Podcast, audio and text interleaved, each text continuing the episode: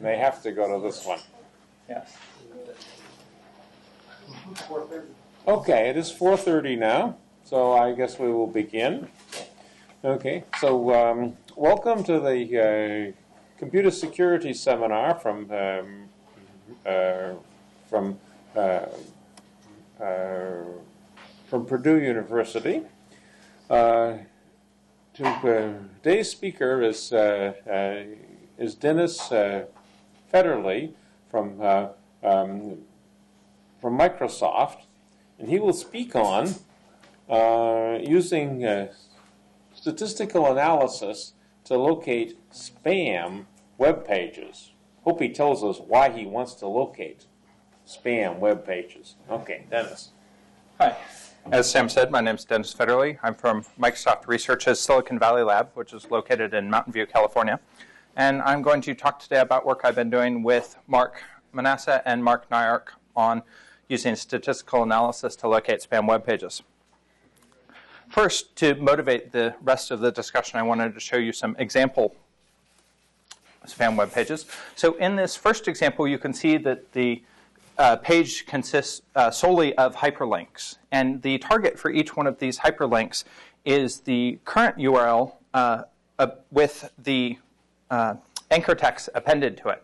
So you're creating a deep structure and if you follow one of these links, the first link is the target of this particular piece of web spam, and the eight links beyond that uh, go to pages similar to the one that we just came from, uh, creating an infinite URL space. Uh, as you can see toward the bottom of the page, there are a jumble of keywords that presumably this the author of this page believes would be likely query terms, and thus make this page you know, likely to be returned. If you look at a slightly different example, you have what was at one time a coherent block of text that had uh, has keywords uh, stuff down into it, and then you have uh, keyword link pairs at the bottom. And in a final example, you have a random series of words and then a number of links. Um, one thing common among all of these pages is they're, they're useless to a human surfer. Uh, they are only useful to a crawler who would actually be trying to extract the links and then follow them. So here's some definitions that I'll use in the remainder of the talk. Web spam is web pages that are designed to cause search engines to misdirect traffic that from search results to the target site. And there's a few different types of web spam. There's keyword stuffing, whereas we've seen you have just a set of random keywords but no actual content into in a page. There's link spam, which is a technique for fooling PageRank or other link-based ranking algorithms, where you create a large number of pages, all of which point to the target site. Or there's a game, you can try and game the search engine's ranking function by publishing many different similar pages with slight variations, hoping that one, at least one of them will rank highly. And it's important to note that web spam is not email spam. Instead of the target being the end user who is being exhorted to buy something, the target is a search engine where you want to increase the uh, ranking of whatever the target site is. And sometimes deciding whether or not a page is spam is a judgment call because it might have some you know, small bit of useful content and then say, you know, two or 3,000 links off to useless pages. And so you have to decide whether or not that's a useful page or not. The increasing importance of search engines has given rise to a industry of search engine optimizers. These are folks who help a commercial website rank highly uh, for queries that are relevant to that site's business. Uh, they're commonly known as SEOs. And our project is to use statistical techniques to detect web spam, or at least a reasonable fraction of it. Web spam is a problem for search engines because it pollutes the corpus. Uh, as we've seen, many sites create a infinite URL space, so you get an infinite number of pages, and your index is finite sized. Uh, more importantly, as your index gets larger, your cost per query uh, increases as well. So you want to get rid of these junk pages and replace them with uh, useful pages. And they distort the relevance of the uh, results you return because of the uh, fluctuations in ranking that they cause. And finally, these pages all burn crawling bandwidth because they're not pages that you would actually ever want to return to a user in a result query, so you don't actually want to crawl them either. We began this investigation into web spam as a result of one of the things we discovered while doing a study on how much web pages change week over week uh, about 18 months ago now. And we discovered a strange anomaly in Germany where pages were nine times as likely to undergo significant change as pages on the web as a whole. And we trace most of this anomaly down to a single IP address where the pages were changing on every single reload. Uh, in our data set, we had uh, more than 116,000 different hosts that mapped to this one IP address and more than a million pages, each one of which had been randomly generated at crawl time.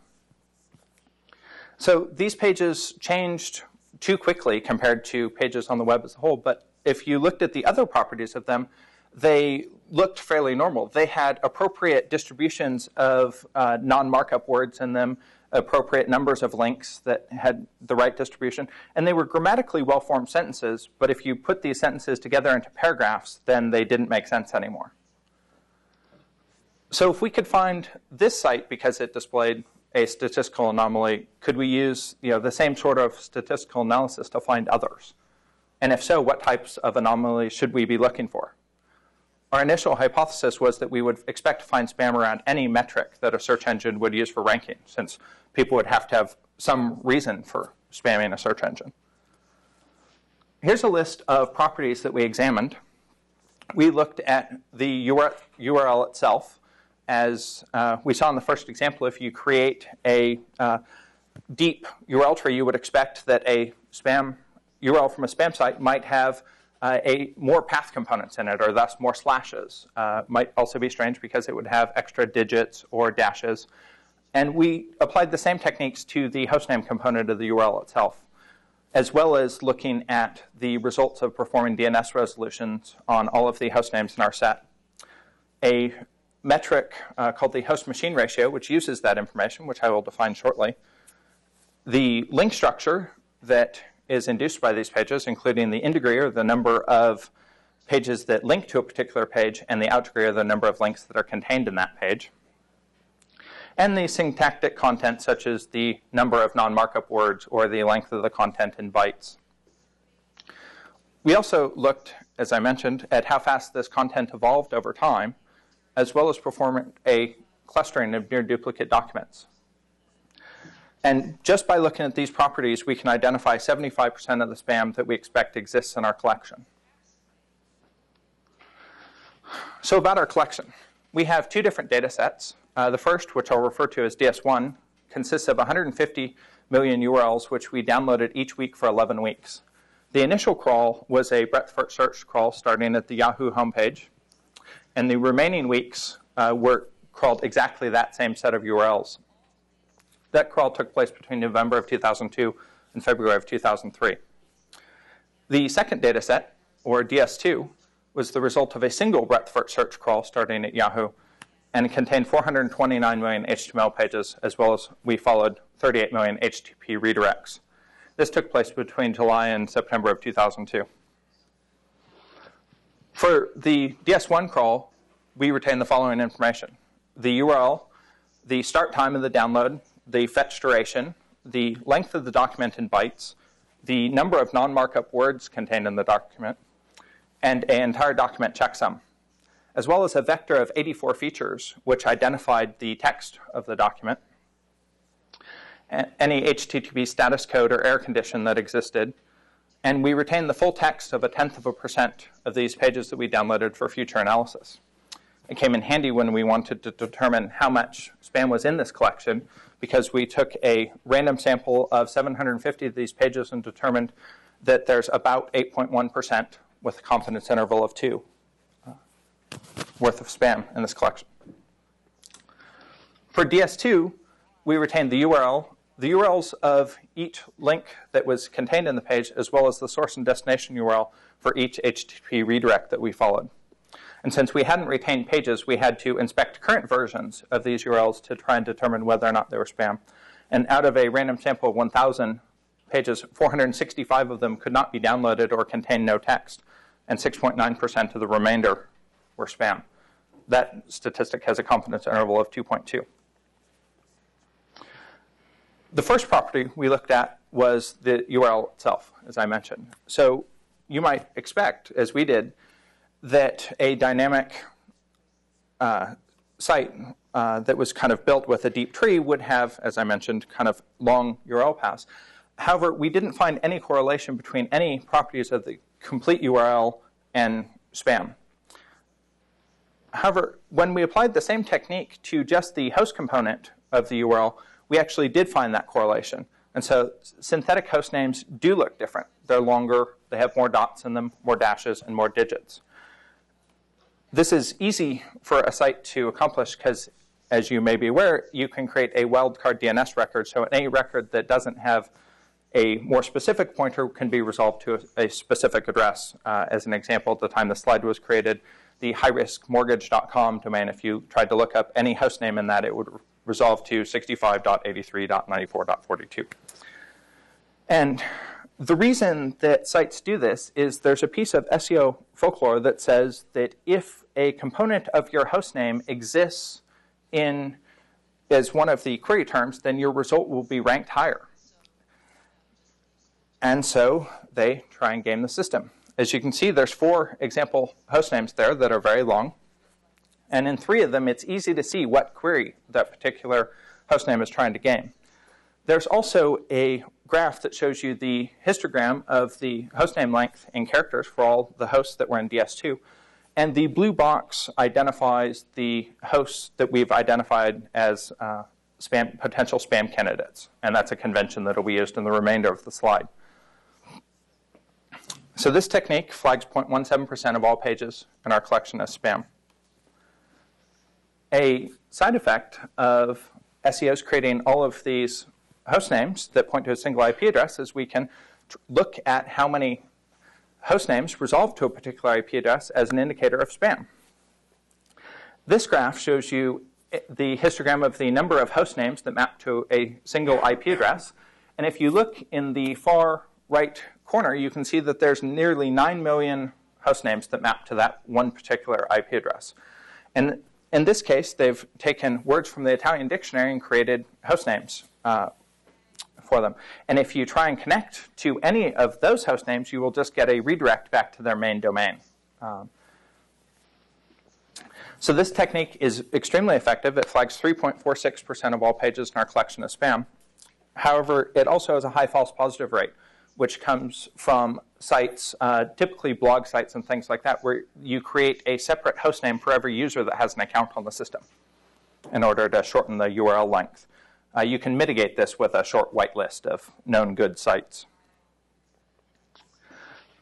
There's a, another piece of SEO folklore that says that a remote link should be valued more than a local link. And this makes sense if you think about the uh, endorsement power that links have.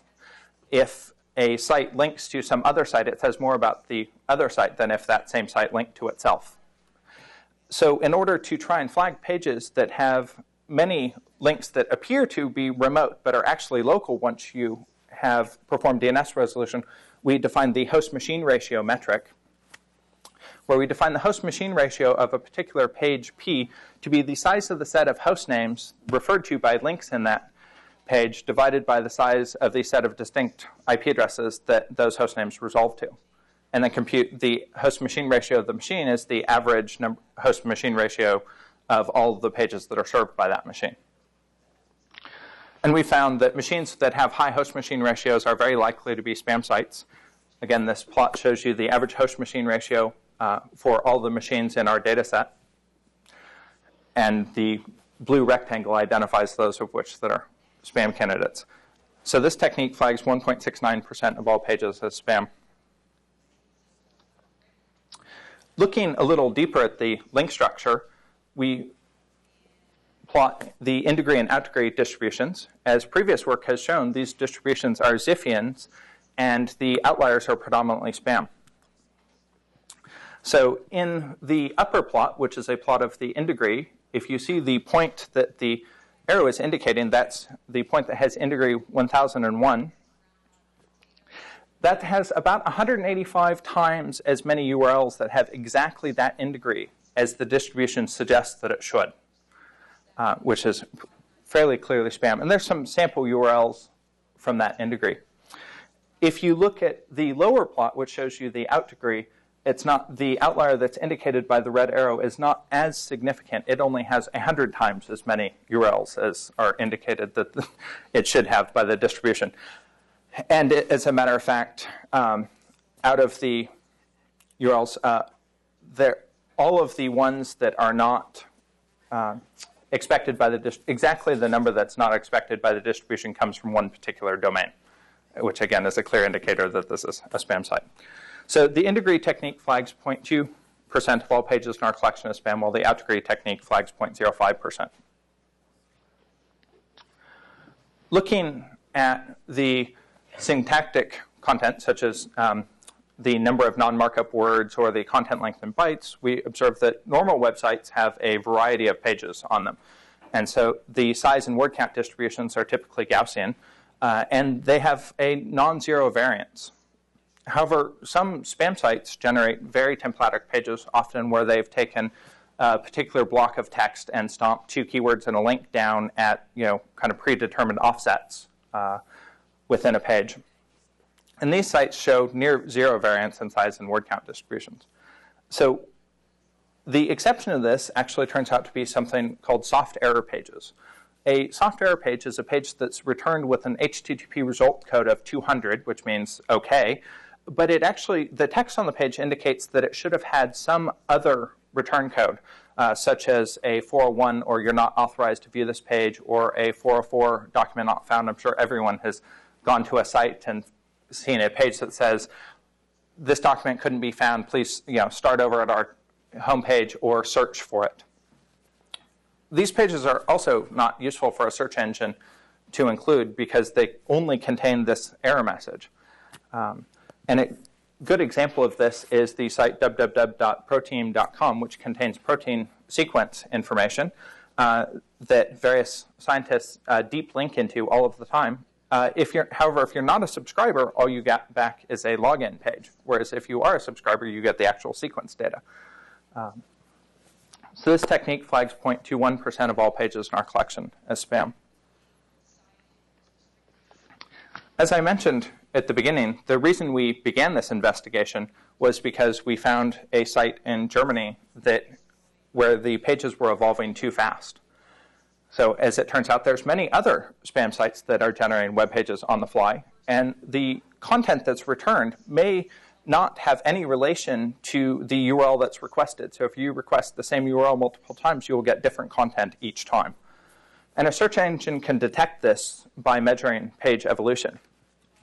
So this plot shows you the average number of matching features per document from one week to the next where zero on the right-hand side means the document completely changed, and 84, which is the maximum value on the left-hand side, means there was no detected text change. It's a probabilistic sampling method, so there is a slight chance that there was actually a change that just wasn't detected. And as you can see, for the majority of IP addresses, most pages don't undergo significant change. However, if you look at in the blue band on the right, you can see that there are a number of IP addresses where every document on average undergoes complete change from week to week. And in fact, I've drawn an orange circle around the IP address in the far upper right that is, was the German spammer I mentioned at the beginning. You might think that uh, sites such as news sites or discussion groups would actually be identified by this metric, but that's not the case because we were crawling a fixed set of URLs, and news sites typically only change their front page, and all of the links to the articles are actually, the, the article itself doesn't change. And so that article is always available at that URL. Uh, and for discussion groups and things like that, there's often enough navigation information on the page so that it doesn't show up as a complete change, just as a significant change. So this technique flags 0.93% of all pages in our collection as spam. We can also use these features to cluster near duplicate pages into equivalence classes in order to identify content that's been published under similar content that's been published under many different URLs, even across many different IP addresses. And the largest clusters are almost exclusively spam. However, you will notice that there's another set of outliers around cluster size 100. So this is legitimate content replication for things like the PHP documentation, uh, MySQL database documentation, the Linux documentation project, and all of the mirrors of the Tucows software download site. So this technique flags 1.38% of all documents as spam. And here's a table of the 20 largest clusters. One, in the left-hand column, you have the number of URLs in the cluster, followed by the number of hosts that were symbolic host names that were contained within those URLs. The third column is the number of machines, where the number in parentheses is the number of host names that we couldn't resolve, since we unfortunately did not save the DNS resolution uh, that we did at crawl time, and thus had, had to re-resolve all of the host names that were contained uh, in our data set. Uh, it's followed by a description and a representative URL. The, some of the interesting things to look at here are the ratio between the number of hosts in a cluster and the number of machines. If you have nearly a million URLs and 6,000 host names, but only three IP addresses, it's likely that you're you know, publishing duplicate content as opposed to you know, having a legitimate you know, mirror of content. Uh, however, if you have something like the next size, where you have three, you know, a little over 300,000 URLs in a cluster, on you know 335 host names and about 200 IP addresses, that's probably legitimate content replication.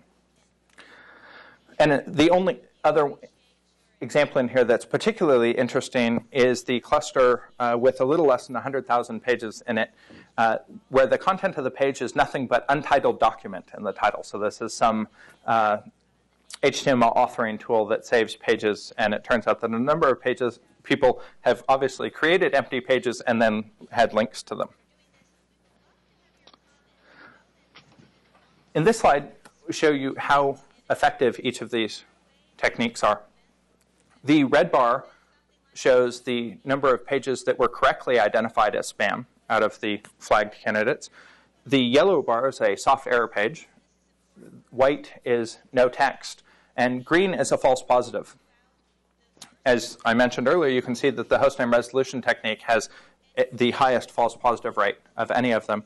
And the word count variance technique is very accurate or precise. However, if you scale each one of these bars by the number of pages that they flag, you'll see that even if you if, if you address the issues that are in the hostname resolution technique uh, by using a whitelist, then that technique is far more effective than the word count variance.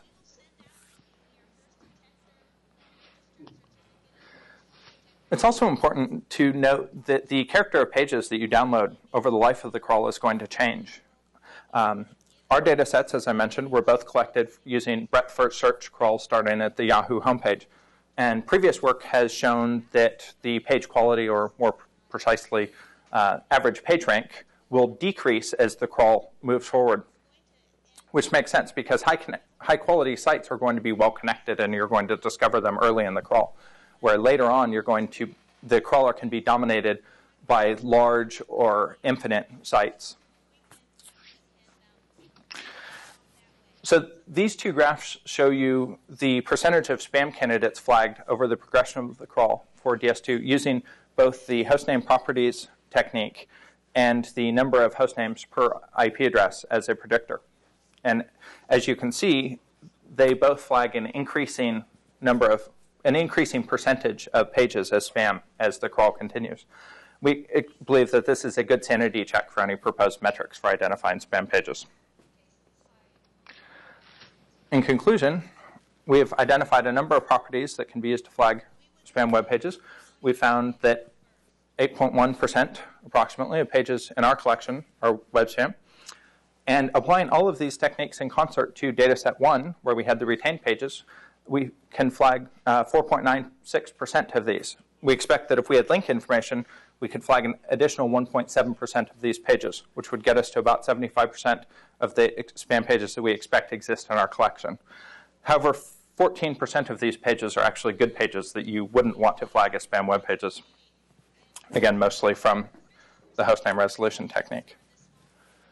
So some other interesting things that could be done in this area are to use uh, semantic techniques to determine if the actual words on a page could be used to classify a page as spam or not. And we've actually completed this work with the assistance of a summer intern we had this summer, and we intend on publishing it in the near future. And we also would like to benchmark uh, each of these techniques uh, both individually and combined uh, in order to determine their effectiveness on a data set where we had both link information and the full text of each page, as well as the DNS resolution from uh, crawl time. And if you're interested in more information, we have a project webpage, which unfortunately isn't up to, as up to date as it should be at the moment, uh, but the URL is on the slides. Thank you. With that many slashes in the URL, do you think you'd be flagged as spam there?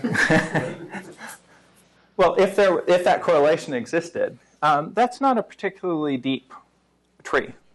Um, if we had a host name such as this is an this dot is dot you know an example of why web spam is bad dot research dot microsoft dot com, I would expect that to be flagged as spam. As you come up with a list of, of pages, like presumably you could crawl over the internet and find all these, is there anything legally you can do as far as saying, hey, these guys are just putting this up for the sole sake of spamming people, which makes everyone's life miserable? Stop them. Well, if you run a search engine, you can penalize them in a number of ways. Uh, you can reduce the ranking uh, that their results have and yet still leave them in your index. Um, you could completely remove them from your index, or you could uh, not crawl any links they contain. Uh, those would all be reasonable approaches. Uh, but as far as publishing that information, I think that gets uh, sticky from a legal standpoint. But I'm not a lawyer. Google or Yahoo or any of the other various search engines showing them this? Uh, we published this work at the workshop on the web and databases uh, last June uh, in Paris. So it's you know in the body of scientific knowledge. There's actually the a uh, full paper uh, that's linked to on the project webpage uh, that has results. And then, um, this kind of off the wall question, but do you think that I know at one point the Bush administration was thinking about making well, I mean, well, I'll let you start. Part of an issue that a lot of people are having is filtering out pornography so that on like public machines and stuff like that. Do you think, because I noticed that on the web page you had a number of different, one of your categories was pornography. Can this technology possibly be adapted or used to um, identify pornography sites as well? It could be potentially a component of that. Um, but it would have it would be fairly easy if you were running said pornography site to uh, not violate any of the properties that we listed here. And from that aspect, it, it doesn't wouldn't truly identify pornography as it would identify people who are you know trying to artificially inflate the linking of their pornography site. Um, there's actually a number of those examples did happen to be pornography. I kind of kept a tally on the side when I was doing a fair amount of that sampling because I was I expected that if most of that would be pornography. There's actually a fair amount of spam that's not pornography that exists. Uh, it just didn't happen to be in the list of the largest clusters. Uh, that, well, there was one. There was a, a health food store where the proprietor it was a multi-level marketing type scheme where for you know some amount of money uh, they would sell you a website, and the only thing that differentiated your website from someone else's website is that it had your name on the top of it. um, so I think he was next. Are any of these techniques used in the new MSN search that was just released? Uh, we've communicated this uh, to the MSN folks and talked to them, but I can't comment on you know product details. What's the largest um, spam content you have? What do you mean by largest spam content? Whether it's pornography or multi-level marketing, or what's like the most common spam content? Pornography is uh, has um, on the order of two thirds um, in our collection. I mean, this is, you know, out of that's out of a sample of 150 million pages. But, Wow, that's a lot. I mean, that that's not, of the spam, not total. Do you have, your uh, data sets are about two or three years old. If you had something recent, would you, how would you expect the trends to be? I would expect there to be a uh, higher prevalence of spam. And do you think, is, is there a way to know how uh, successful the spammers consider these techniques to be? Are they making money with this? Are they able to sell this? Or are they just implement it? I believe SEOs make a fair amount of money. I don't know if the uh, presumably it, it works for the website that hires them, or else they wouldn't be paying the amount of money that they are. Is there any connection between spam and where the servers are physically located? Are these like offshore sites or? Uh, no. I've uh, looked at a small sample uh, using, uh, you know, kind of routing information. So, and it's, you know, fairly well distributed. You mentioned uh, semantic approaches. Uh, what um, semantic methods or methodologies are you looking at right now? Uh, I unfortunately can't talk about that yet. Sorry. We'll read about that in a future paper. Yes. That's right. Where would you draw the line between something that's above board, legitimate things someone can do to make their page visible, and these sort of things? Well, I think it's easy. It's hard to draw specifically where the line is. It's it's easy to come up with examples that I've seen that are completely overboard. Um, there was a particular site that put a random number of hyperlinks at the bottom of each page, uh, and by at the bottom I mean outside the closing slash HTML. So it it you know outs- not not correct HTML, and put between 800 and 3,000 links at the bottom of each one of those pages, uh, where the anchor text was an asterisk, and only an asterisk, and they pointed off to various places. And they were smart in that they had a varying number of them. Um, and so a HTML parser that's looking for correct structure wouldn't necessarily see these. Uh, but a scanner that is just looking for tags, such as a link extractor that's built into a crawler, would extract them. Uh, and so, I, for example, I would consider that uh, over the line, um, even though there was actually some content on that page. Um, I mean, they're clearly trying to uh, inflate their ranking by creating links that aren't useful to a human. Um, so it's harder to kind of draw the line specifically. Uh, would you agree that there's more spam today than a- like a year or two years ago? On the web? Yes. Yes. Do you have any uh, numerical data or, some kind of idea of how fast is it growing? Is it linear, exponential? Um, so I only have a little data, Right. but what I do have would suggest that it's more linear. Um, as a percentage. so, but. but Um, how about correlation between like spam sites and like pop-up ads? Um, I haven't done that. Again, we uh, mainly for speed, uh, we're trying to avoid uh, doing things where we actually had to uh, parse the page, other than to do things like link extraction. Um, it be, you know things those types of things become very expensive per page, and with 150 million pages. so.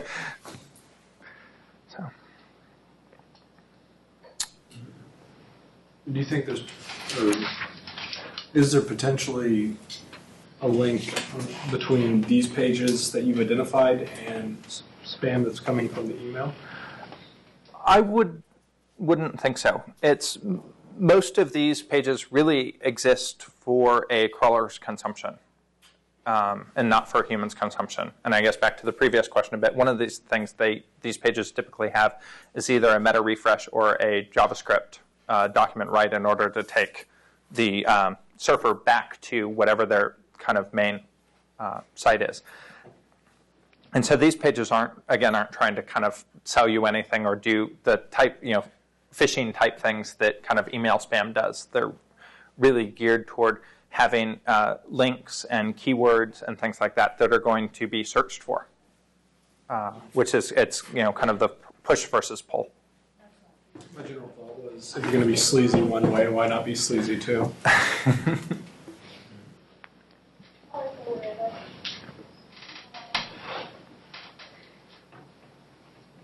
Any more questions?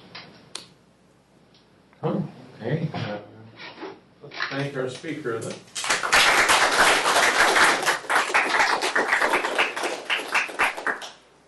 Okay.